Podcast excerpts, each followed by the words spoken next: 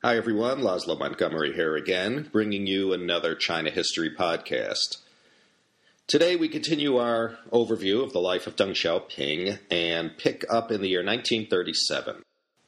If there ever was a year from Chinese history that will forever live on in infamy, Yijiu San Qinian, 1937. That was one for the history books. In the last episode, we looked at the early formative years of Deng Xiaoping – in this series of podcasts focusing on the life of Deng, we're looking mainly at Ezra Vogel's new biography that came out last month.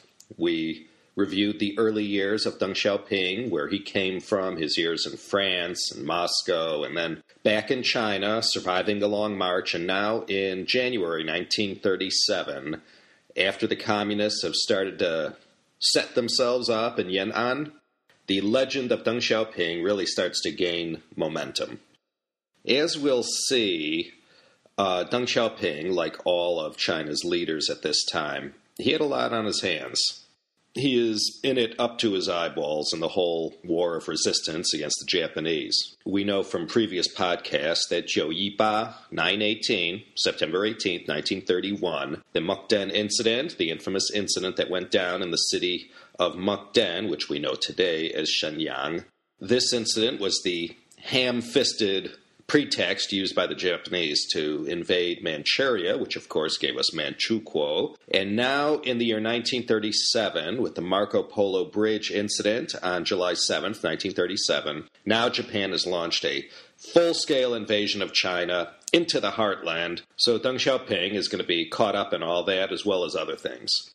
The city of Tianjin falls on July 30th. Wusong, which is present day Baoshan, is taken on September 1st. And Shanghai held out till December, and there was huge and tragic losses during the siege of Shanghai. The Japanese then set up a blockade along the east coast that provided further inconvenience to the nationalists. Then their capital, Nanjing, is taken, and we, of course, have the Nanjing massacre that takes place on December 13th and the weeks that followed. And that sort of caps off a very bloody and tumultuous year in China. The nationalist government is forced to retreat and sets up a temporary government in the city of Chongqing, far, far away from their base of power along the eastern part of China. Japanese army then spreads itself out into Shandong and Henan for the rest of 1937 1938. Wuhan fell to the Japanese on October 25, 1938, after a million Chinese soldiers went down fighting. Four days before, on October 21st, Guangzhou was taken, one of the only cities to hold out repeatedly against the Japanese onslaught was Changsha in Hunan. KMT generals Xue Yue and Chen Cheng are credited with that effort. Deng, you see, although no one could say anything about his military credentials, he, he was always right there when the bullets were flying, but he was really a political operator, and we'll see this in a moment. Okay, last time the Long March had finished up officially on October 22nd, 1936. Then, exactly two months later, we have the Xi'an incident. Chiang Kai shek is kidnapped and is more or less forced into signing a deal with Mao to form a second united front. Trustee Zhou Enlai was given the mission to negotiate this whole deal with Chiang's people. And in April 1937, it's all worked out, and now these strange bedfellows once again are going to yiqi hezuo, to work together to push the Japanese out of China. This whole unfortunate invasion that happened during the summer of 1937 was truly bad luck for Chiang Kai shek. He was arguably well on his way to marginalizing the communist forces. So just when he had the momentum, he had the rug pulled out from under him. And then Japan, of course, the Chinese are still more than six decades later, still pointing at this time in history and shaking their fists at Japan. So only one single clear political winner from this whole Japanese invasion in 1937. And that was, of course, Mao Zedong and the political and military force that he led. One thing that came about from all this was the creation of the Eighth Route Army, the Balu Jun. It was headquartered in Shanxi, east of Yan'an. This force carried out regular attacks against the Japanese, causing them endless grief and hardship. And the man charged with carrying out these attacks and to push the Japanese eastward as far away from Yan'an as possible was the immortal, one eyed Sichuan native Liu Bocheng. The 8th Route Army had three divisions. Liu was put in charge of the 129th. And who was his commissar, his chief political officer?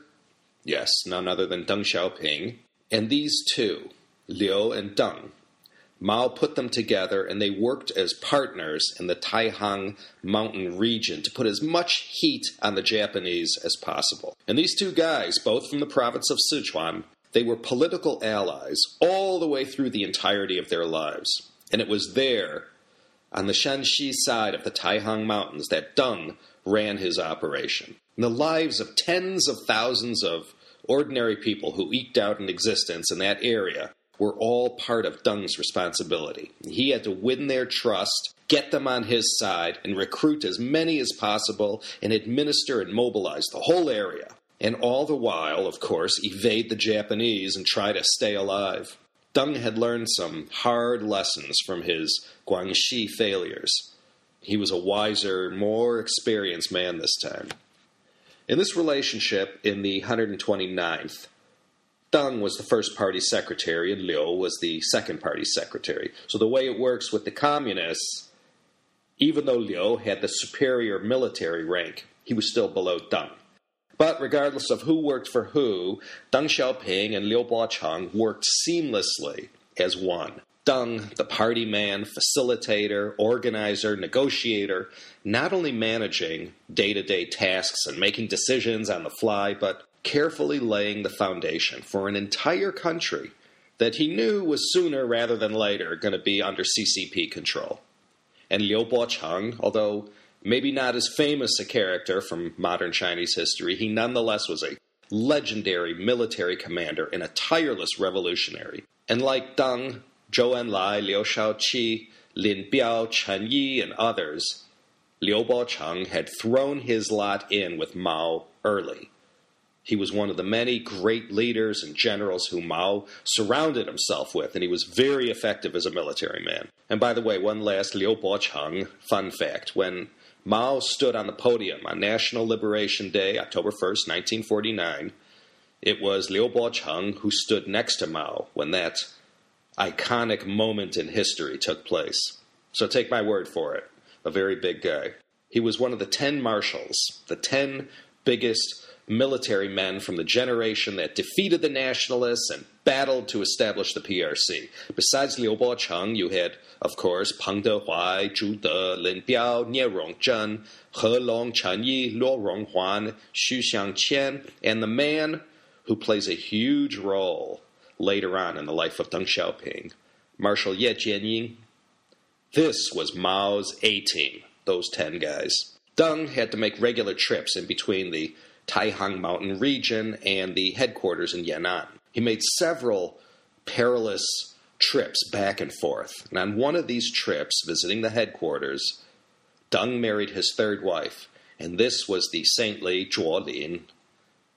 This was a 58 year partnership. I mean, it was more than just a marriage. She was the mother to all of Deng's five children, and theirs was a legendary marriage within the CCP leadership. Lin of course, she's going to be coming in and out of our story as we trace the life of Deng Xiaoping. She came from Yunnan province, and her father had made a fortune in the Yunnan ham business. Yunnan is famous for these Xuanwei hams. Anyway, he was later killed during land reform. But Zhuo and her sisters, they all attended universities and were educated and sufficiently radicalized whereby they became early sympathizers and later members of the Communist Party. Zhuo Lin was 12 years younger than Deng. They had a lovely marriage. I don't know who officiated. Mao, I guess. It took place in front of Mao's cave in Yan'an. And present at the wedding ceremony were Zhou Enlai, Liu Shaoqi, Li Fuchun, and of course Mao and others. They built an amazing family, but you'll see Deng keeps them completely out of the political arena, and they are always his source of solace to come home to after a day of enduring this glorious burden that he carried every day of his life. Deng and Liu Bocheng, as I said, really made things hard for the Japanese in central China. But still, Mao's KMT cousins were still moaning about the magnitude of their contribution to the war effort versus that of the Red Army. So as a result, we have the Hundreds Regiments campaign, the Baituan Dazhan.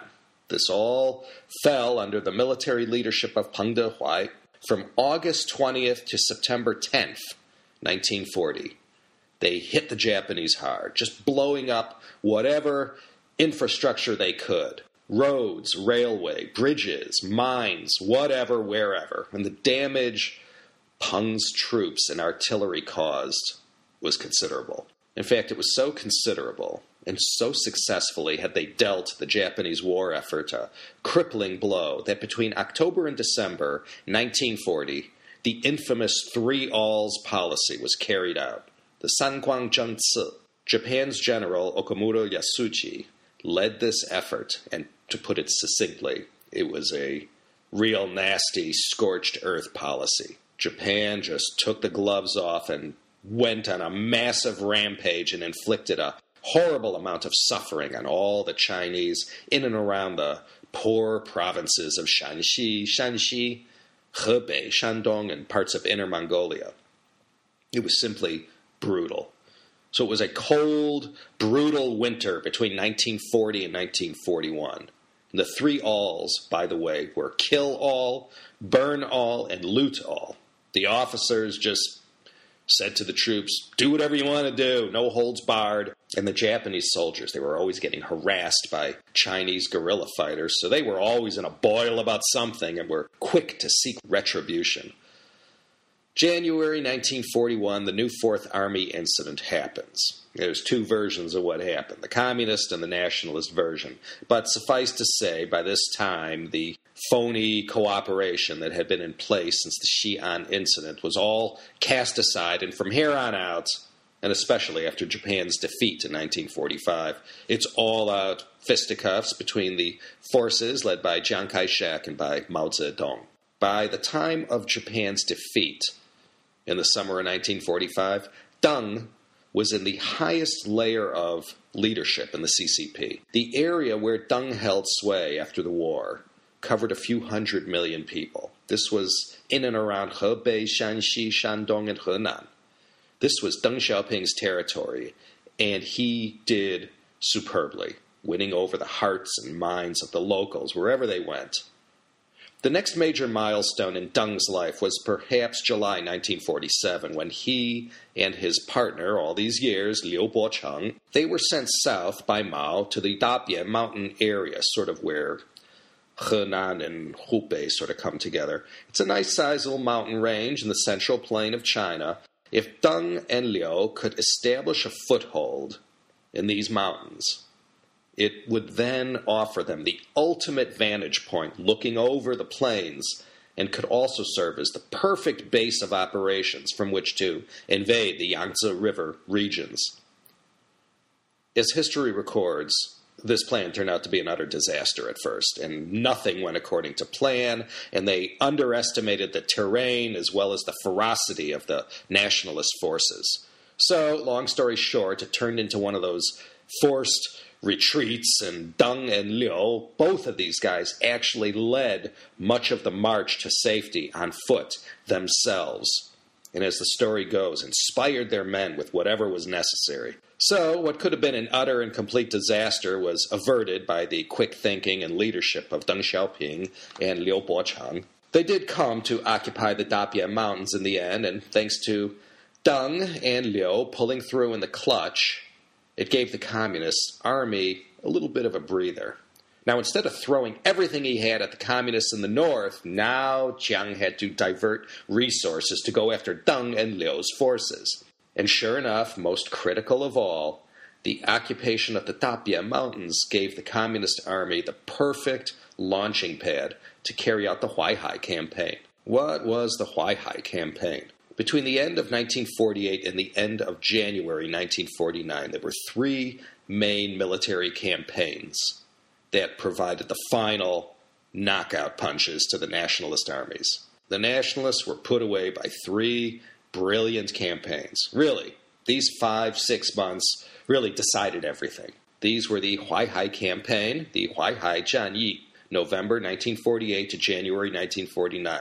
And this was led by Liu Bocheng, Su Yu, and Chen Yi. This essentially busted the Yangtze River region wide open to the communist forces. When the last battle was fought, it was all over for Jiang. The second campaign was the Liaoshen, September 12, 1948 to November 2nd. This was the campaign led by Lin Biao. The third was the Pingjin, also led by Lin Biao and uh, Luo Ronghuan and Nie Rongzhen. Deng wasn't involved in those two. The Huaihai campaign mostly centered in and around the strategic city of Xuzhou, which is in the southwest of Jiangsu. By car, it's about a half day's journey from Xuzhou to the Shanghai Bund.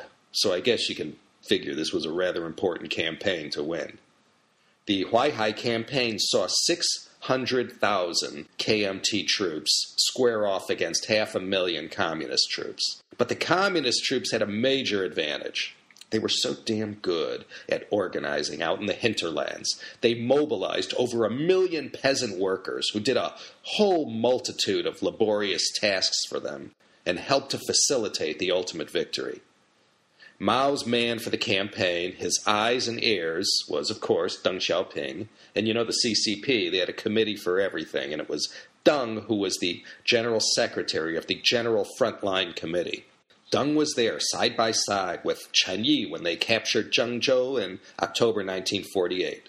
Then from November 48 to January 49, the combined armies of Liu Bocheng, Chen Yi, and Su Yu annihilated a nationalist army of 500,000. This was one of the greatest, most ferocious land battles of the 20th century. 25 nationalist corps, 5 armies, 56 divisions, destroyed all in about 66 days. And as far as the Liaoshen and Pingjin campaigns go, if you throw those two in also and add up all the fallen on the nationalist side between September 48 and January 49, you're looking at about one and a half million soldiers. This allowed Deng and everyone to cross the Yangtze River. And after taking the nationalist capital, Nanjing, on April 23, 1949, both Deng Xiaoping and Chen Yi sat in Chiang Kai shek's chair in the presidential palace. They marched into Shanghai and fanned out into Jiangsu and Zhejiang. Beijing had already been taken. By the way, later on in life, Deng mentioned in some interview that on that day, when they had crossed the Yangtze, that dividing line that separates northern China from southern China, that was one of the happiest days of his life. That was it. It was all over by this point. It was just a matter of mopping up and holding their ground. And when it was safe to come out, the entire underground communist movement in Shanghai emerged, and this built in support network awaited Deng when he entered Shanghai. By this point, the United States, Jiang's biggest backer, had turned its back and had thrown in the towel. And we'll come back another day and focus on that very complicated U.S. China relationship during the 30s and 40s. So Liu Bocheng, he got to stand next to Mao on Tiananmen on that fateful day, and of course Deng was there too. But no rest for the weary. No sooner had this momentous occasion been written into the annals of history when Mao sent Liu and Deng down to the southwest of China. This covered the provinces of Sichuan, Yunnan, Guizhou, and Tibet. And their mission was to pacify the area, which they did by the end of the year. And happily for Deng Xiaoping, you know, being a Sichuan guy and all, he got to go home. And if you remember, he left home at the age of 16 to participate in that work study program in France, 1920. And this was the first time since then he was going back to Sichuan, the place of his birth. He set up his base in Chongqing and lived with his brother, Deng Shuping, and his sister, Deng Xianlie, a sister in law, and his father's fourth wife. Quite a combination. He was shielding them from what was most likely a grisly fate due to the land reform that was now going on in the countryside. Anyways, Deng was the top guy, and Liu Bocheng was his deputy. Now, while the state was being set up, the government was regionalized under military control. And this period lasted from 1949 to 1952 there were six official regions in China. Each region had a bureau, and these regional bureaus had total autonomy. After all, what could the central government do at this point? Even with all the previous organization and planning and preparations, I mean, you had a wholesale change of government. So Mao and all the gang that wasn't out fighting battles, they remained in Beijing and tried to get the government house in order. So, as a temporary measure only, they split the country up into six regions, and Mao put someone he trusted in charge of each region. And who else could be a better choice for southwest China than Deng Xiaoping and Liu Bocheng, two full blooded Sichuanren who spoke the dialect of the region? Actually, Mao did it like this for most of the regions. So now Deng Xiaoping is first secretary of the Southwest Bureau. His job, in fact, the job of all six first secretaries of all these bureau, was to carry out the following. First, to pacify the area. Although the nationalists had been soundly defeated north of the Yangtze, there were still many pockets of resistance still in the south. They had to manage the transition from KMT run bureaucracy and systems to the new CCP managed systems. They also had to build the party organization, recruit members, and they had to crank up the economy in their respective areas. The Southwest had been totally brought to its knees during almost the entirety of the 20th century up till that time. And Deng also had to juggle the gargantuan tasks of establishing security, industry, commerce, culture, education, and health. I mean, can you imagine what each day was like for Deng Xiaoping back then? Right after they had taken Chongqing and then Chengdu in November 1949, Chiang Kai shek, on December 10, 1949, boarded a flight to Taiwan, never to return to the country that he had so many aspirations for.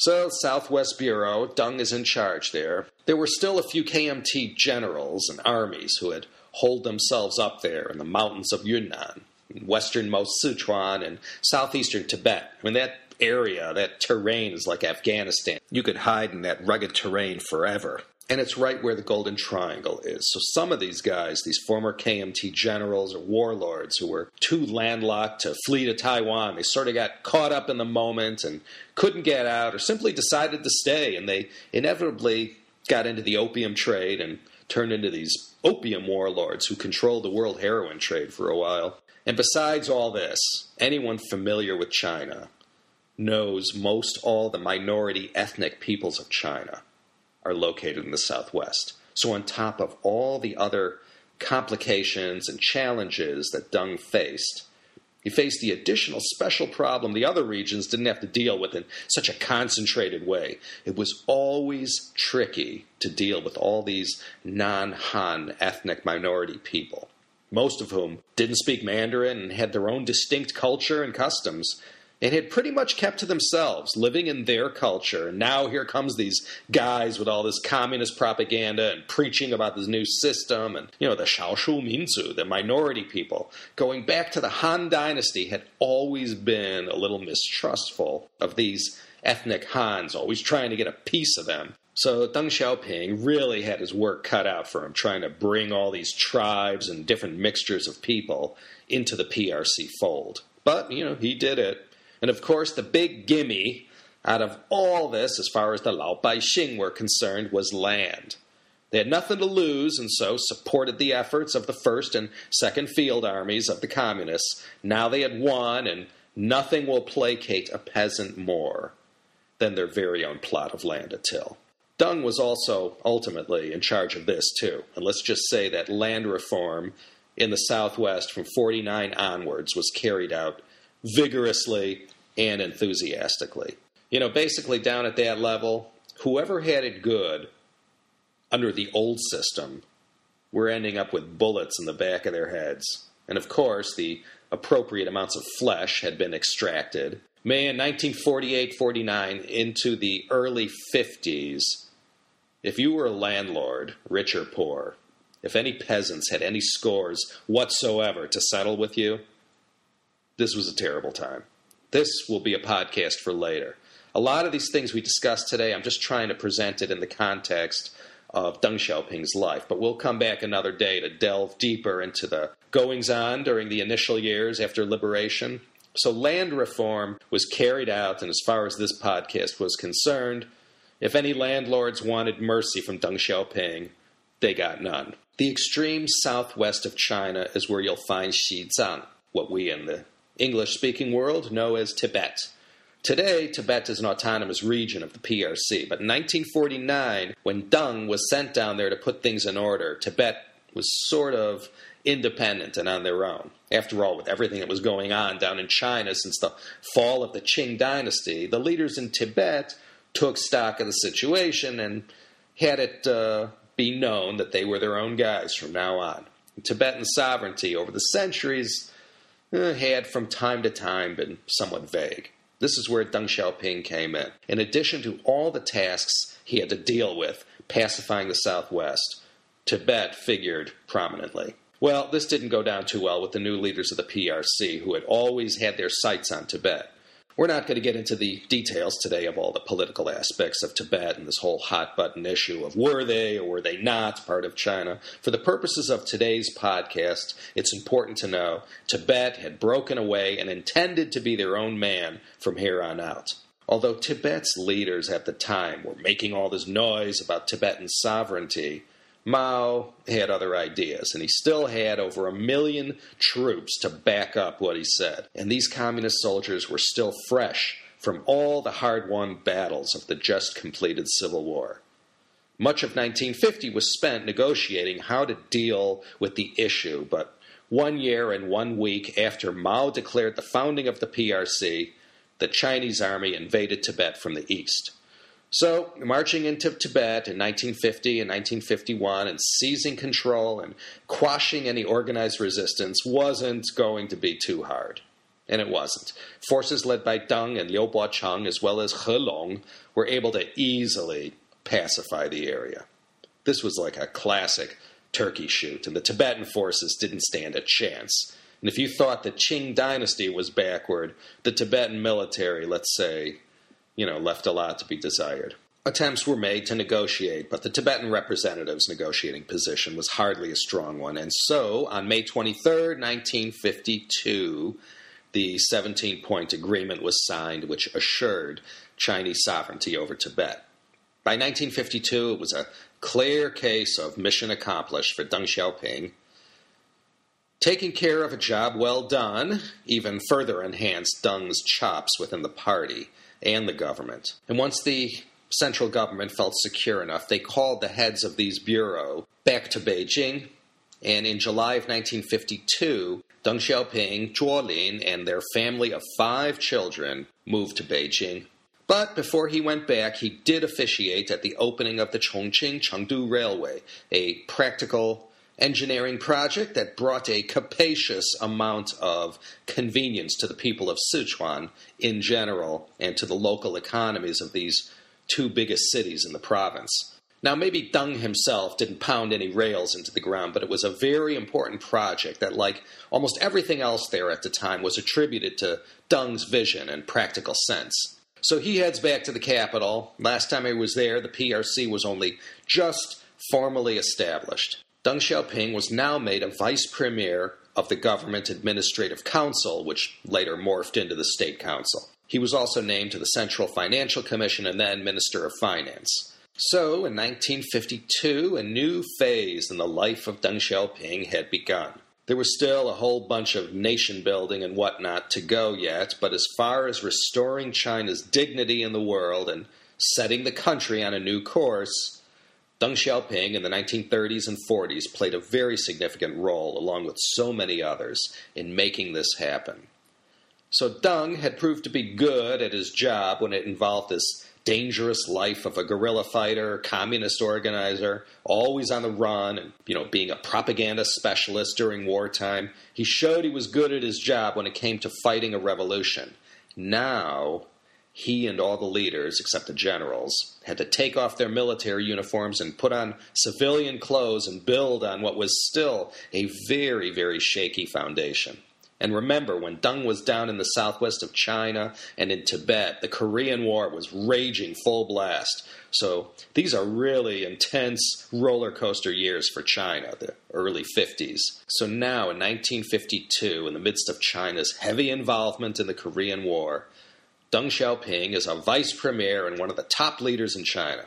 Mao Zedong is the paramount leader, of course, the Zuigao Lingdao, but he's surrounded by men who, time and again, when it counted, proved their worth and their loyalty to Mao. And in the next episode, we'll pick up in 1952 and maybe take Deng's life up to 1965 or 1966 when the Cultural Revolution starts and Deng's life gets turned upside down. So I hope you'll listen next time as we trace the life of one of China's greatest leaders going back 4,000 years for show. And so, from the ChinaHistoryPodcast.com, this is your humblest of narrators, Laszlo Montgomery, signing off from a cold and rainy Claremont, California, here on the outer edges of Los Angeles County. I think we still have a minimum of two, but perhaps maybe three more episodes before we can complete this overview of the life of Deng Xiaoping. So join us next week, won't you, for another exciting episode of the China History Podcast. Thanks for listening.